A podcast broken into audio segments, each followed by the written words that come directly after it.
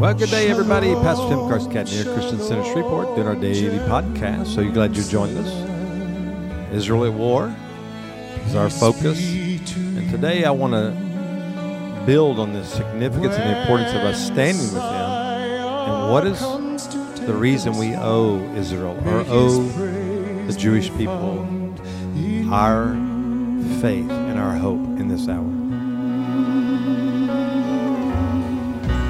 Pray for peace, Jerusalem, city of our God. Their salvation was poured out for you, the atoning of the Lord.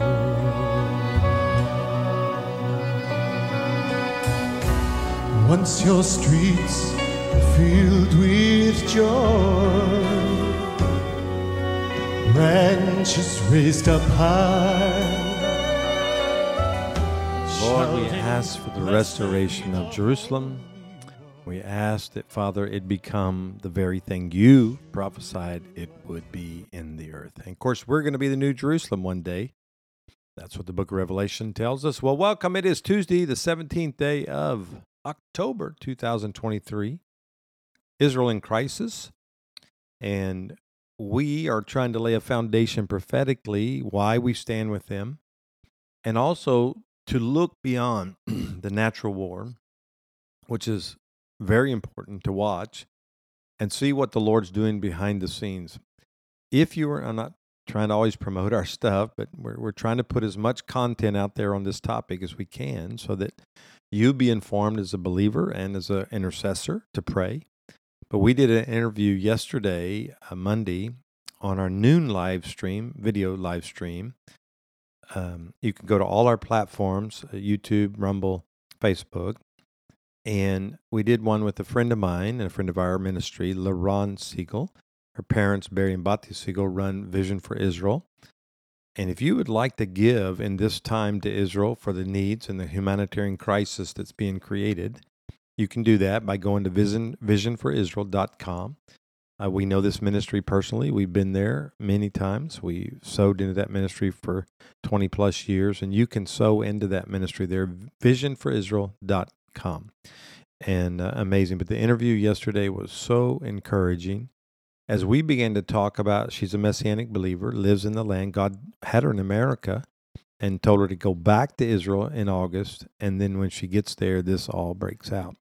And so she knows she's there for a time such as this to be one who's in the land. We gave the dream we had. The Lord told me the only thing keeping darkness back from Israel was the believers in the land and the saints that put their feet on the ground and pray and push back the darkness. And so she's there for that reason. And we just bless her. And you can go watch that interview. It's worth your time. Uh, just go to, like I said, one of our platforms and you can watch that. Well, I want to keep building on why I talked a little bit about Sunday in our passage in our sermon about why um, the covenant purpose of Israel in the earth. And today, it, it may go a little bit longer, maybe in tomorrow, of why we owe the Jews or owe the Jew uh, or Israel, um, you know, this debt of love, this debt of purpose of standing with them. Now, when anti-Semitism is abounding and it's growing right now in America, it really is. Uh, protest rallies. Now, I realize those are isolated, but the media loves to highlight them, which then creates energy. Uh, as we know, it, it, perception is power, and if they're perceived as being uh, influential, they will have power in the halls of Congress and the halls of uh, leaders in the country, and they'll be given a platform. We know right now that God is is uh, causing nations to stand with Israel, but we know that's going to deteriorate in the days ahead because one, it's an antichrist spirit, but two, there's always the groups that are trying to find a way to attack. Uh, Russia brought before the United Nations a, a, ceasefire requirement, which was shot down by the Security Council, which was good. I think that was kind of hypocritical when you're bombing civilian uh, communities in Ukraine and you telling them to stop and you're not stopping. So that was a bit hypocritical. But nonetheless, as we go through this process, I want to start with the conversation that Jesus had with the Samaritan woman. And that is found in John 4:22, where it says, "Ye worship, ye know not what. We know what we worship, for salvation is of the Jews." I realize that's the King James, but ye, Jesus was referring to the Samaritans. By we, he was referring to the Jews. So he identified himself obviously with the Jews. He spoke as one of them. In the last book of the Bible, in Revelation 5 5, he, Jesus is called the Lion of the tribe of Judah. And that's a name in which the word Jew is taken from Judah. And it's very important for all of us to understand that that is a way in which Jesus specifically identified with the Jews. And that this, this ID he had, identification he had, did not cease uh, with his eternal life, with his earthly life, I should say. But it still continued in, in Scripture after his death, burial, after his resurrection, and it goes on for all of eternity. That's not going to change. Now, you need to put that in your in your data bank about what we're dealing with. It's equally important for us to acknowledge the truth of what Jesus said to the Samaritan woman. Salvation is of the Jews. So this is indisputable. It's historical. He said it. So without the Jews, we would know have no what patriarchs fathers of the faith right no prophets no apostles no bible no savior so you deprive us of all these how much salvation would there be left for us none none whatsoever when i've heard replacement theology sermons uh, by intellectual people amazing intellectual people uh, they when they talk about the fathers of the faith they go back to the catholic fathers and these are spirit filled, apostolic, prophetic people. And they want to uh, honor them. I'm not saying there's not uh, they're worthy of some honor, but the fact they're not the fathers of our faith. They did not lay the foundation for our faith. They built on the faith that Abraham, Isaac, and Jacob, David, Samuel, the apostles, the prophet, I mean, the, the, apostles, the prophets, all those, they built upon them, but they were not the fathers of the faith. Now, they may be a father in the spirit to somebody, but not the fathers of the faith. So in other na- all na- all nations of the earth, we we have to say this: we owe all that is most precious to the, the spiritual inheritance that was to the Jewish people, and this is true of us all, whether we're whatever nation we are American, Arabs, Africans, Asian, European, doesn't matter, Russians, it doesn't matter. We all owe a spiritual debt to the Jewish people that cannot be calculated. So this is my point is as we lay this foundation, you're understanding why we have to stand with them in this battle. Eh, you know, we see this as Americans. We struggle with France a lot. You know, we rescued France in the in the war, and multiple times, and yet they will speak against us and not uh, exo- and, and honor America and the state. Now, that's not the French people. I'm talking about the government and and that that bothers us. You know, they should they owe us a debt. Not that we want them to you know bow to us all the time, but at least remember we we shed blood on the shores uh, of France for them to have their liberty and their freedom. And this is a great debt, right? It can be paid back by honor. Well, we owe the Jews this great debt as well. The Bible makes it clear that God requires us believers of all nations to acknowledge this this debt that we owe them. That that that can we can't repay it, but we can honor it. In Romans 11, Paul is writing mainly to Christians and especially to Gentiles. The Roman church was having its issues of trying to exalt itself above the Jewish people. And in verse 13, he says, For I speak to you Gentiles. He reminds the Gentiles of their debt, of what they owe the Jewish people. And he warns them against adopting any arrogant, unthankful, ungrateful attitude toward Israel. Look, if you hear this in the church right now, I'm not saying you have to publicly rebuke somebody, but I'm telling you, you better recognize the environment you're in if they're not honoring this. And if you look at this chapter, you'll see that Paul uses the name Israel to refer to those who are Jews by descendant and he distinguished them from Christians of Gentile descent. In other words, he does not use Israel as a synonym for the church, which the replacement theology people do. And remember, back in chapter 9, he says through Isaac, this lineage comes, not through the other Ishmael and the other children that, that um, Abraham had. In verse 30 and 31, Paul sums up and uh, what he's been saying about this debt that we owe as Gentile believers toward Israel. For the sake of clarity, you know, we want to put in here that either Israel or the Gentiles, and you know, if you understand this, um, besides the pronouns. So, for as you or the Gentiles in times past have not believed God, yet have now obtained mercy through their, speaking of Israel, their unbelief. Even so, have these, speaking about the Jewish people, also not believed God, and through you, the Gentiles, mercy, they, Israel, may obtain mercy. In other words, let me put this where you understand that. Because of the mercy of God that has come to us as Gentile Christians through Israel, God requires us to turn and show mercy to Israel. It requires it.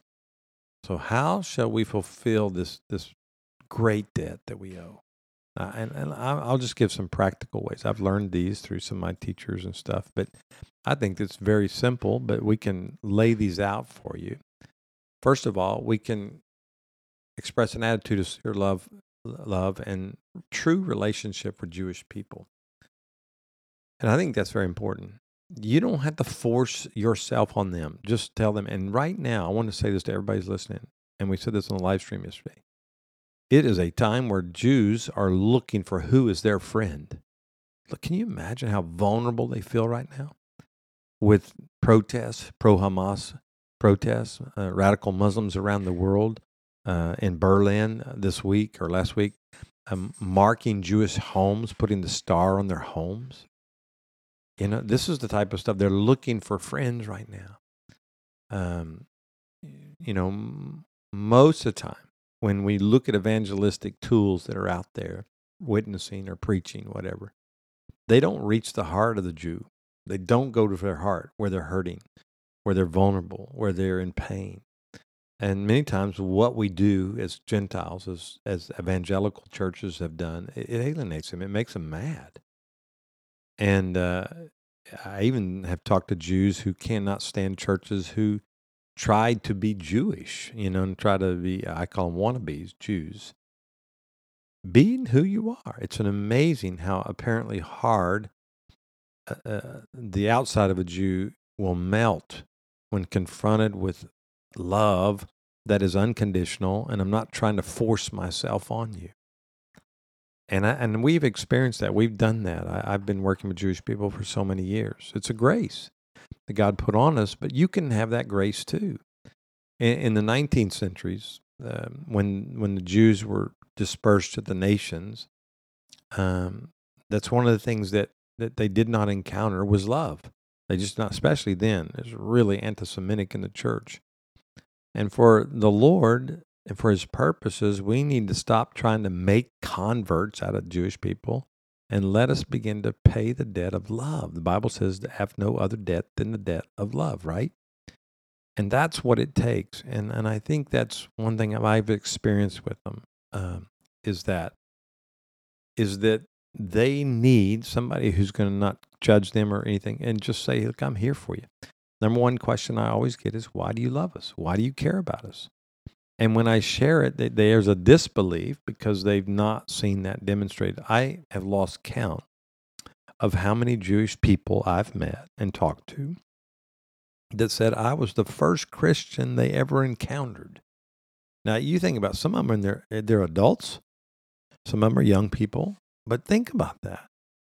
That and the, uh, this whole thing of fearing talking to them when I find out they're a Jewish person, man, my radar, my Holy Ghost radar goes up not to target them to take them out and bring them into the kingdom of God. I want them to be in the kingdom of God, yes.